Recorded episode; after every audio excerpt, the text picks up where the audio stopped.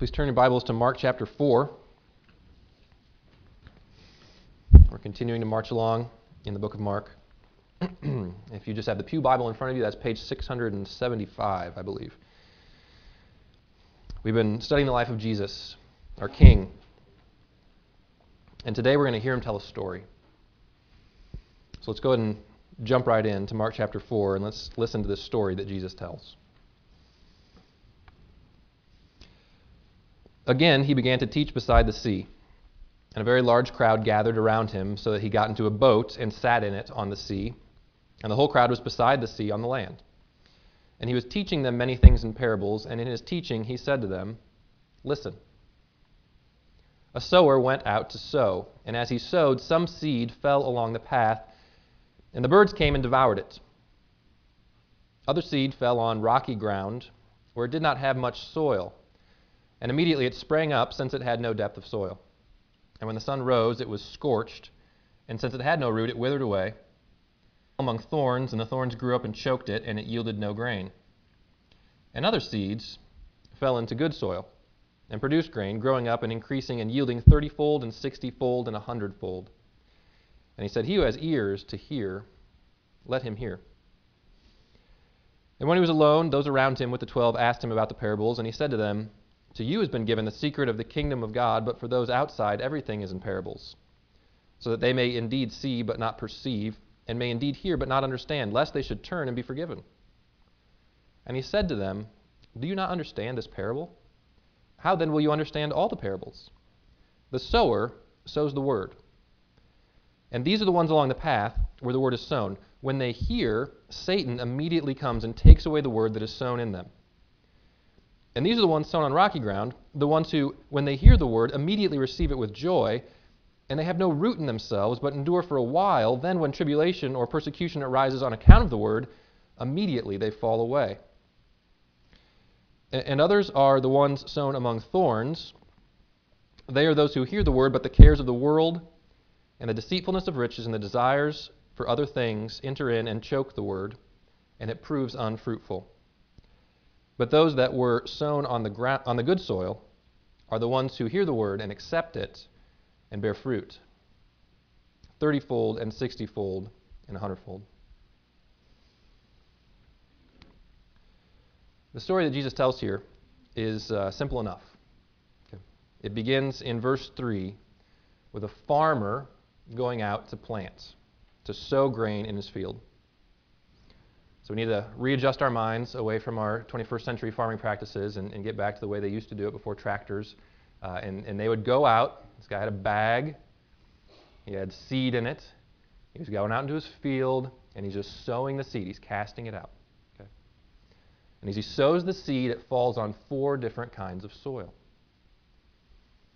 Three of these soils are bad because they don't produce any crop. And that's why you sow. You want a crop. So three of these soils are bad, one of them is good because it produces a crop. The first soil is the path.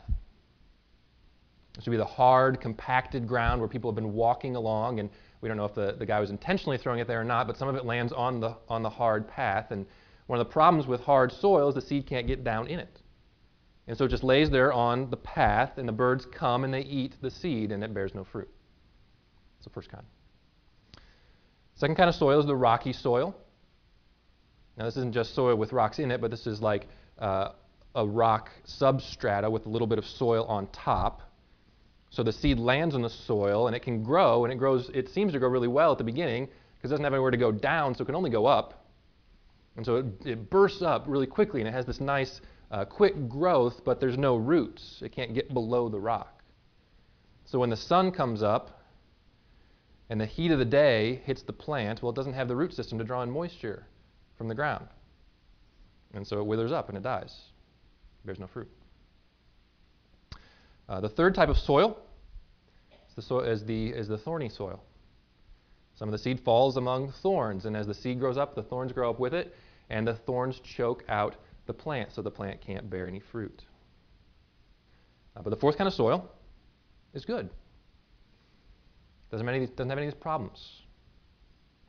Uh, the seed lands on it, it germinates, it, it grows, and it produces crops 30 fold, 60 fold, 100 fold. pretty good yields. Not miraculous yields, um, not horrible yields, but pretty good.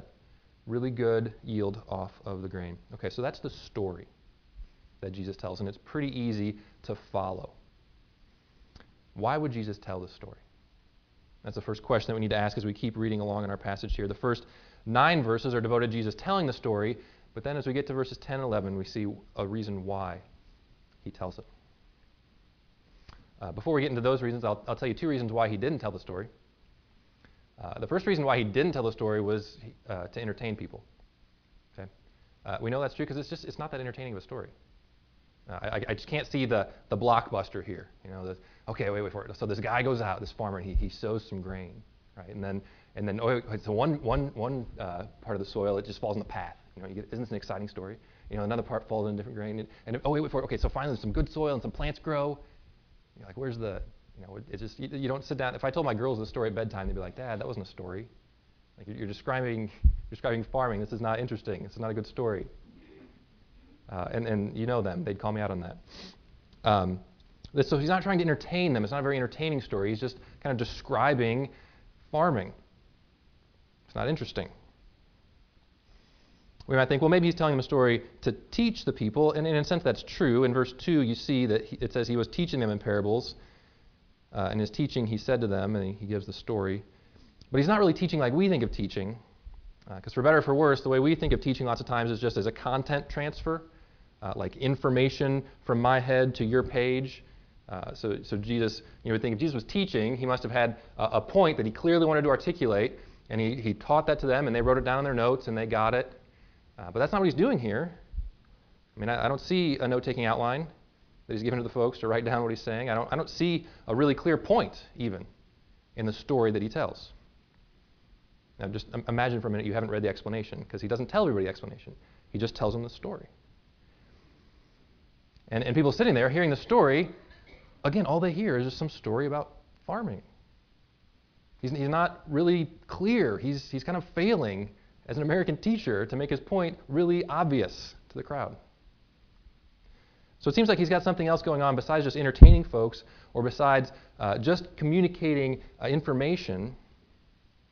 It seems that what he's doing here is issuing a challenge or an invitation to folks to investigate further the claims that he's making. See, at the beginning of, of the story, in verse 3, he gives two strong invitations. He says, first of all, listen. And then, literally, the word right after that is behold. So, right after that, he tells the story. He says, Listen, behold, pay attention. I'm telling you something you need to think about. He tells them this story. And then in verse 9, he says, He who has ears to hear, let him hear which is another way of saying there's more to this story than what I've just told you. And I'm inviting you to find out more about what I'm really telling you. Uh, I tried to do something similar this week with the sermon title. I don't know if you noticed it, but it's The Kingdom of God is Like Farming. Put that on the board this week. It's kind of a weird title. Kind of, it doesn't really explain itself. Uh, but it's an invitation for people to say, well, how is the kingdom of God like farming? What do you mean the kingdom of God is like farming? And maybe they would see that and maybe even come in and, and ask that question, or maybe listen online, or, or maybe you're here today because you wondered, you know, why? Or maybe that's not why you're here, but maybe you were wondering, how is the kingdom of God like farming? Okay, Jesus is doing something like that. He's teasing them.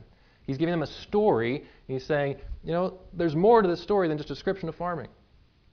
He who has ears, let him hear.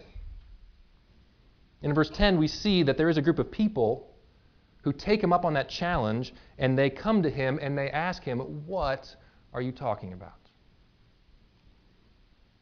In verse 10 says, While he was alone, those around him in the twelve asked him about the parables, and he responded.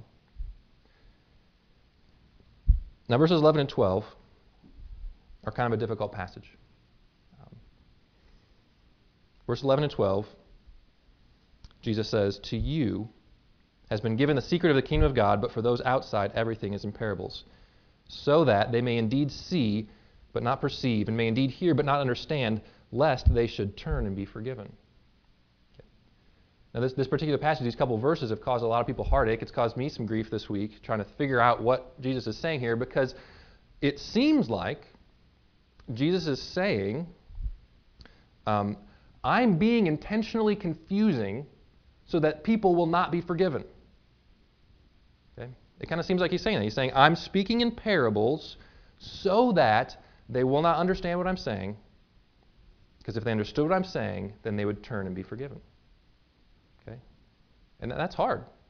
It's because a lot of people trouble, confusion. Why would Jesus say something like that? So I've wrestled with that this week. I've tried to earn my money from you. I've, I've read the commentaries. I've read parallel passages in Matthew and in Luke and in Isaiah chapter 6 where this quote comes from and try to understand what is it that Jesus is really saying here. Because if he's saying a hard thing like that, we want to accept it and, and believe it. But if he's not really saying that, we, don't, we want to know what he's really saying. So as I've looked into that, I think there's two main options here to understand these difficult verses. Uh, the first option is the one that I just told you. Uh, another way to say it would be this Jesus is trying to keep people from being forgiven. Okay? That's one way to understand what he's saying here. Uh, that Jesus is trying to keep people from being forgiven. So the assumption here is that everybody out there that he's talking to would repent and believe if Jesus was just clear. And Jesus doesn't want them to repent and believe, so he's intentionally confusing them so that they don't. Okay? This is one option.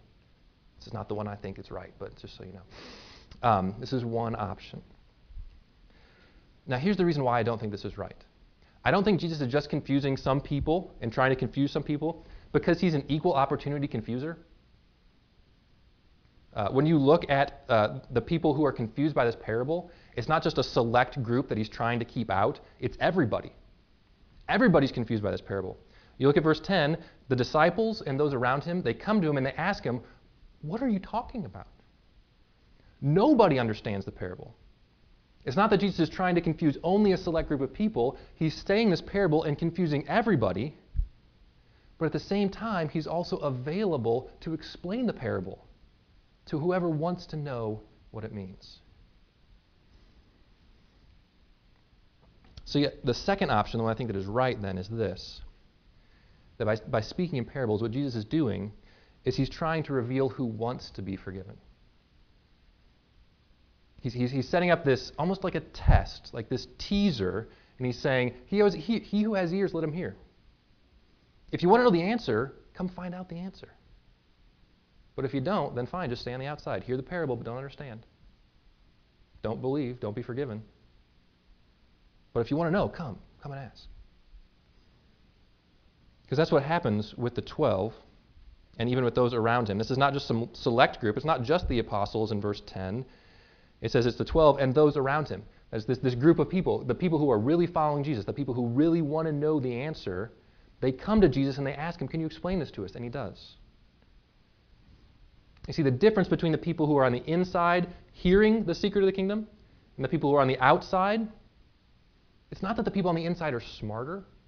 It's not that they figured it out or that Jesus even uh, explained it to them on his own. No, they're just the people who wanted to know. It's a self selected group. They come for an answer. They're the ones who want to be forgiven. And Jesus explains the parable to them. So, what I'm saying is that there is a group of people who are outside. There's a group of people who don't understand the parable, but they're out there because they don't want to know what it really means. Now, why would that be? Why would there be anybody who doesn't want to know the truth? Why would there be anybody who wants to hear but not really understand? Well, it's because it's easier that way. Uh, we see this with politicians, um, probably more often than we'd want to admit. Uh, but you get a politician, he's got an agenda, he wants to get it done, he tells his underlings, get this done. I don't want to know how you do it. I don't understand, you know, the workings of it. I don't want to know what sort of backroom deals you have to do, but just get this done. Because if I don't know all the details about what you're doing, then I don't have to actually change my behavior.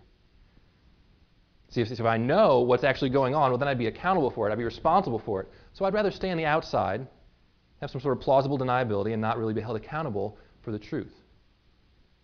Um, we see this with college sports coaches. Um, if some of you have been following the news, you know I'm talking about. But you see, uh, you know, college football coaches say, "I don't, I don't want to know where my players get their tattoos. Uh, I don't want to, I don't want to know the truth about why my college football player is driving a car that's too expensive for what he's able to purchase on his own. Because if I did know that truth, if I did really seek it out, then I might actually have to do something. I might have to bench my star player. I might have to report violations to the NCAA. I might lose my job. And that's what people are like here. There's folks who are following Jesus. They're getting plenty from him. They're seeing the healings. They're experiencing the benefits. They like what they've heard so far about him being a king. And they might have that sense well, if I really find out what he's all about, he might actually demand something from me. And I don't want to do that. I'm happy where I am. I'm okay with hearing but not really perceiving. I don't want to have to turn around and repent of anything. So I'm just going to stay going the way I am. And, and we do this too, right? We do this too. We have this, this thought, you know, I understand Jesus well enough. I understand the Bible well enough. I, I understand the Christian life well enough. I don't really want to dig into what the Bible says. Because if I really try to understand what it's saying, well, then maybe I'll have to change. Maybe Jesus will actually demand something of me. I don't want to do that. But the reason that Jesus tells this story is to say there's some people who are outside, there's some people who are inside. If you want to be inside, if you want to really follow me,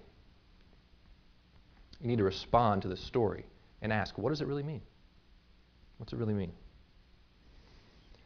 Now, thankfully, we're not left in the dark with that. We don't have to just speculate what does the story really mean. Jesus tells us that, and that's the heart of this passage, is the meaning of the story.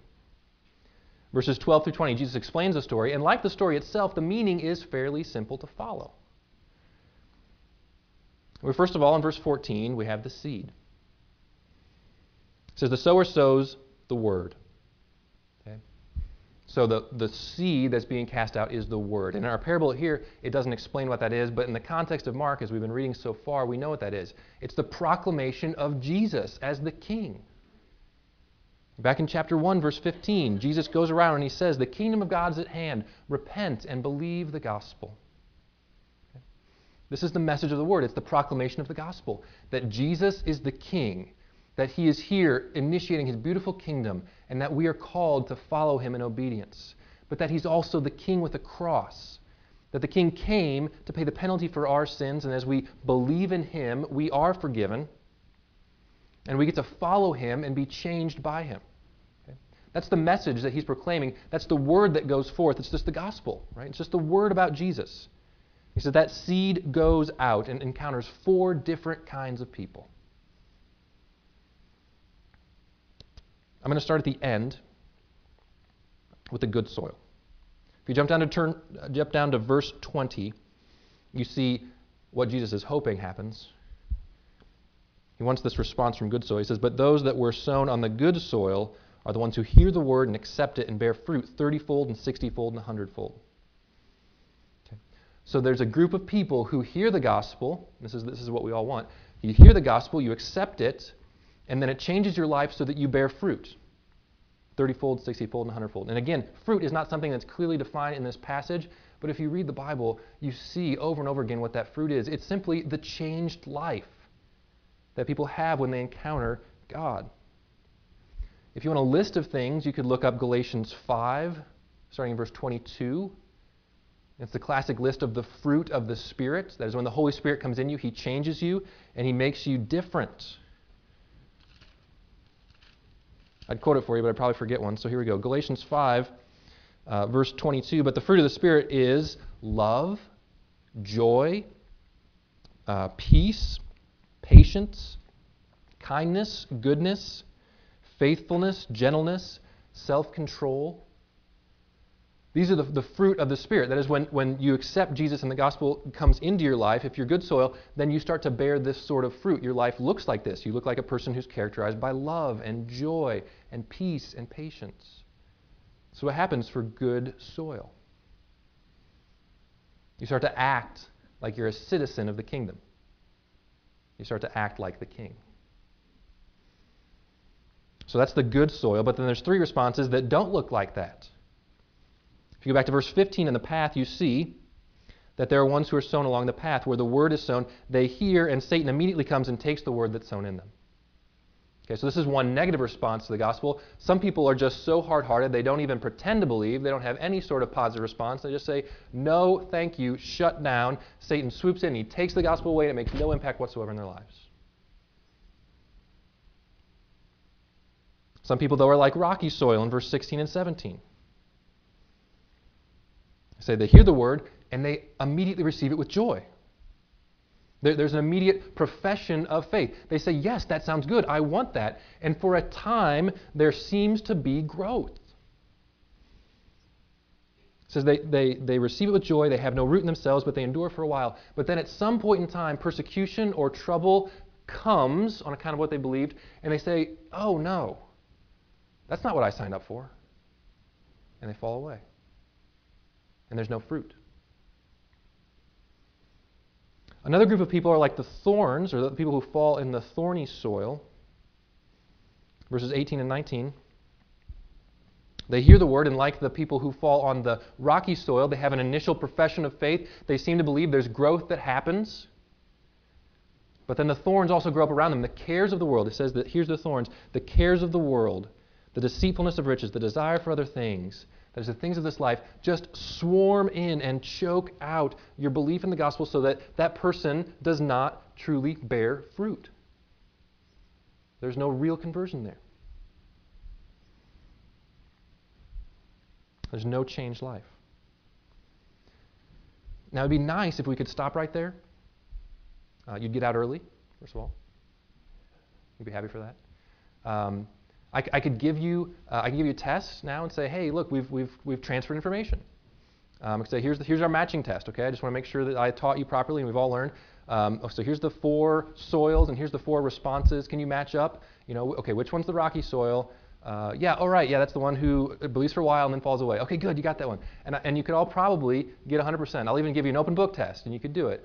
And we could pass it, and we could leave here, and we could think, all right, we've done it. We've learned something. We've heard a story from Jesus, and we've understood it.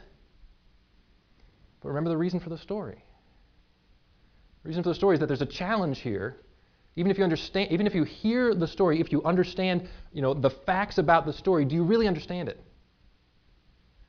You know, you can sit here and you can hear, oh, there's four different kinds of soil, but have you heard the challenge in this parable?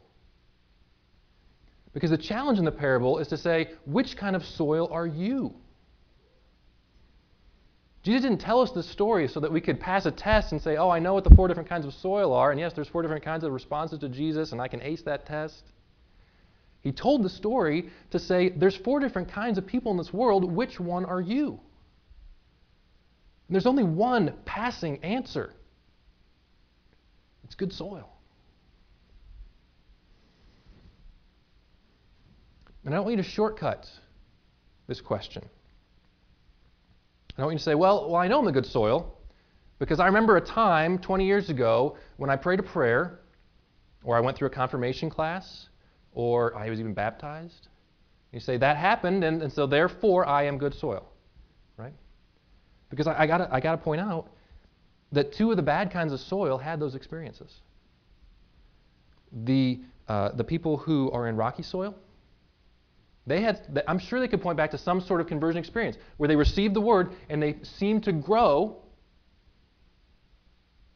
There's the people who had the, uh, the, the choking out by the thorns. They grew for a while. They seemed to be with it, but they got choked out by the thorns. They could point back to an experience in their life. Maybe it was a confirmation class. Maybe it was praying with somebody, you know, where they, where they walked down the aisle at some sort of uh, event. And they say, that was a moment where I believed in Jesus.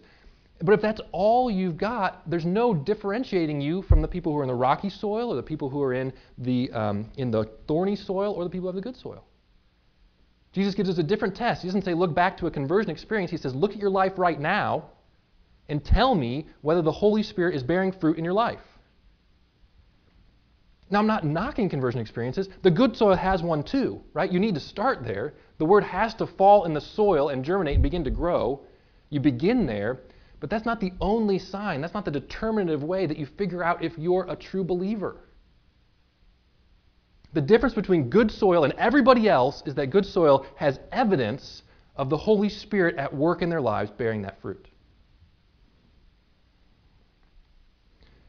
Now, again, to be clear, I'm not going to I don't want to turn this into some sort of comparison party where we're talking about quantities of fruit. You, you, you look in verse uh, 20, and Jesus says, hey, the people who bear fruit, it's, it's all different. Some people bear 30 fold, some people bear 60 fold, some people have 100. You know, we're, we're all starting out from different places. We've all got different things going on in our lives that make the work of the Holy Spirit look different. You know, some people might have had a fantastic childhood, and therefore they already have all this great uh, understanding of how to love people and how to have patience. And so the Holy Spirit comes in, and all of a sudden they just blossom into this fantastic, saintly person. You think, wow, that person's really a Christian. You know, but then someone else might have come from a horrible background and they just have to they have to learn the basics, you know, and, and the Holy Spirit comes in and they're still really horrible and rotten towards people and they've got all this baggage, but there's that that that desire to repent and to believe in Jesus and there's just that little bit of fruit, you know, and that's enough. That's a sign that the Holy Spirit's at work. We're not talking about comparing yields between one person and another, and you got to be a hundredfold producer in order to be a real Christian. No, you got to have you got to have like one little bud on your apple tree that says the Holy Spirit is at work here. I was a dead tree, and now God has changed me so that I can even bear this one little flower, and that's a miracle. Okay?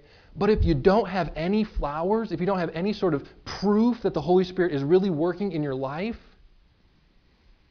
then that's probably a sign that you're not good soil. Okay? Because God is effective.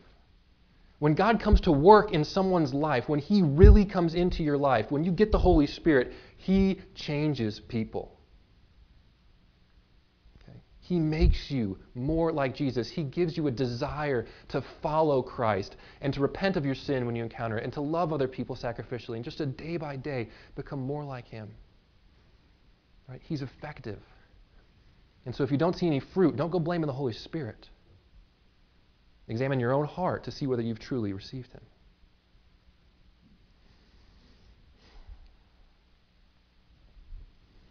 Okay. Now I know most of you pretty well. Um, and so I know that I'm not talking to a room full of hard hearted people. I'm not talking to a room full of people who profess to be Christians but aren't. But at the same time, I can be fooled. And so I want to faithfully proclaim the Word of God to you and say, examine your hearts, examine yourself. There is benefit for those of us um, who are pretty sure that we're good soil, though. Uh, because the same method now, uh, th- th- there's the same response to this message, whether you are um, a hard hearted person who's never truly responded to the gospel, or whether you're fruitful soil, but you'd like to see yourself be more fruitful. Okay? There's the same response. It's just believing the gospel more and more, taking it deeper into your heart. So let's walk through the parable one more time, and I want to tell you the response that we should have to this sowing of the gospel in our lives. Starting with the, with the path, again, the, the hard hearted soil. The, the first response when you hear the gospel is to accept it. Right? We need to believe the gospel. So if you've never done that, then you need to do that. If you've done that, you need to continue to do it. Continue to believe the gospel that you are saved by grace alone. That's the first step. But then the second step is to put down roots in the gospel. Okay? That's what the rocky soil lacked. It lacked roots. this is the problem with so many flash in the pan Christians. Is that the gospel that they believe is not the real gospel. And so when the promises that they thought they were getting don't happen, they abandon it. So you get people who turn to, turn to Christ and they think, I'm going to follow Jesus because that means my life will be good and I will be happy and I will get everything that I want and I will be healthy and wealthy. And when that doesn't happen, when persecution comes instead, those sorts of Christians fall away because it's not what they signed up for. But the roots of the gospel are the real promises that we have in God, that we've been forgiven by Jesus, that we've been reconciled to God, and that now we've been promised that no matter what happens in our lives, good or ill, it is working for our good and those are the sorts of things that provide roots and stability and that moisture, that, that water that we need when we're parched by the, by the harshness of the life that we have to live. Right?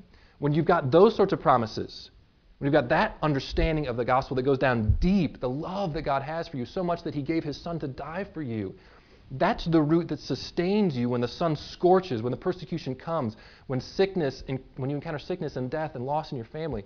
You need that sort of root.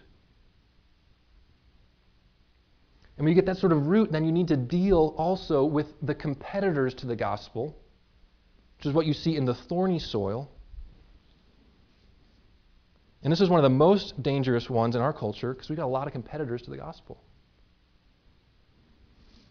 In verse 19, Jesus says there's three main things that fight for our time and our attention and our passion apart from the gospel. The first one is the cares of this world or the anxieties of this world. This is what I was praying for at the beginning of this, uh, beginning of this sermon, that God would just take those away, because these, these are the, the, thoughts that we've got in our minds that just that weigh on us. They use up all of our brain cycles. We're, we're just constantly thinking about, you know, how am I going to pay this bill? How am I, you know, it, if I don't get this thing done right, I'm going to lose my job, or people aren't going to like me, or, or if I, you know, if I don't get all this stuff done, then, then life is, you know, I, I just need to finish it all. I've got so much to do, and, and your life is just consumed with all this worry, with all these anxieties, and, and there's no space for Jesus. You're so anxious, you're so full of care, and that can choke out the gospel. Or you've got the deceitfulness of riches, which is this materialism of our culture. It's everywhere. This promise that if you just had more money, if you just had more stuff, then you would be happy and your life would be better. No, it just means that you have more stuff. And that stuff can consume you. It can choke out your life so that you pay all of your attention to the things that you've bought or working to get more money to buy more things, and your life is consumed with that. And money is your God. And you don't bear any fruit or the desires, the third category, uh, just this is a catch all, the desires for other things. You know, fill in the blank. Whatever else, you know, that we pursue, that we have desires after, it's our lusts, our passions, our hobbies, our, our just anything else that, that can, can become the most important thing in our life. And we're so skilled at that as human beings. We can take anything in this world and turn it into an ultimate thing. And so Jesus just says, watch out for all those things. There's any, the whole world out there is an idol, idol store, and you can go out and you can take whatever, whatever you want and turn it into an idol and make it the most important thing. It could be nature, it could be camping, it could be video games, it could be your kids, it could be coming to church, it could be anything. You fill in the blank. And Jesus says, there's desires out there for anything else except me. And if those become primary, they will choke you out and re- they will destroy your fruitfulness. And so, if you want to be fruitful, you need to accept the gospel. You need to put your roots down deep in believing the true promises of God. And then you need to do some weeding. You need to get rid of these things in your life that are choking out the gospel these cares and anxieties, this pursuit of wealth, these other things that take up all of our time and energy. And just to get really practical, this is why throughout the centuries so many Christians have uh, practiced starting their day off with just taking a few minutes of time before the, before the world takes over, just setting that aside, opening up this book and, and, and reading a bit of it, and, and praying, and maybe even just praying a simple prayer like, Lord, would you protect me from these cares and anxieties and, and things around the world that are attacking me, that I might be able to live this day for you and be fruitful? Some people call it a quiet time, some people call it a devotional. There's plenty of books and other resources you can use to help. If you're interested in learning how to do that, please talk to me. But this is a very valuable and good practical way that we can do some weeding in our lives. And every day before the rest of the cares just jump right in. And sometimes literally the kids wake up and they just jump right in and you don't have a chance. But you know, but as much as you can, you set aside the beginning of your day to say, Lord, I want to focus on you and I want you to bear fruit in my life today and that's an important point. It's, it's not you who's bearing the fruit. Uh, can I make that clear? Our job is to clear the soil, to be the fruitful soil, but it's, it's God Himself who causes the gospel to grow in us and to bear the fruit. Okay? So clear some space. Another w- practical thing that you can do is you can start to memorize some scripture. Just mem- pick a Bible verse, memorize a verse, carry it with you throughout the day. You know, you're, you're sitting at a stop stoplight, and, and, and you, you're just going over that verse. You're, you're ruminating. You're letting it, like a cow chews its cud. You just think about that verse. You just let it work in your mind. Give the gospel some space to work and see what sort of fruit God bears in you. If you want to be more radical, and who doesn't? You want to be more radical, um, get rid of some of your stuff. We have too much stuff in this country. We have too much stuff and it controls us. And we become consumed with taking care of our stuff, and we don't need it. We can get rid of some of our stuff. We can, we can pick a few hobbies But we don't have to be constantly busy all the time. A lot of times we're busy because we're hiding from God. We can create some space in our lives to let God be there and to, to speak to us, just to have some time to have a meaningful conversation with somebody instead of always watching TV. Right? Or in my case, reading. I read too much. I'll confess. Um, you know, have, have some time to serve someone else right? Don't have your schedule completely booked up so that you can have moments in that in that week or in the day when someone comes up and say, "Hey, can you help me move?" or "Can you drive me to this place?" And you've got moments in your day, in your week when you can do that sort of thing. Because that's how God's gospel works in our lives to make us more loving, to bear fruit in our lives. We've got to create space. So the point of this parable is that Jesus is calling us all to be fruitful soil to, to, just to be good soil, just to, to make some room in our lives for Him to work. And as we do that, as we believe the gospel and put down roots in those promises, uh, as we clear some space and get rid of the cares and anxieties of the world, giving those to Jesus, then He will do His work in us, and we will bear fruit we will become more loving. We will become more joyful and more peaceful and more patient and more kind and more good and more long suffering. We will become more like Jesus. And as we do that, we will bear fruit that impacts other people so that literally in numerical value we will see uh, we will see harvests of 30 60 100 fold your life can make that sort of impact on other people you can impact 30 people with your life you can imp- that's, i mean that's paltry you can impact thousands of people with your life if you just create space for God to bear fruit. And as you are more like Jesus, He will use you to make other people more like Jesus, and His kingdom will come. The kingdom of God is like farming. If we prepare the soil, His seed will grow. Let's pray.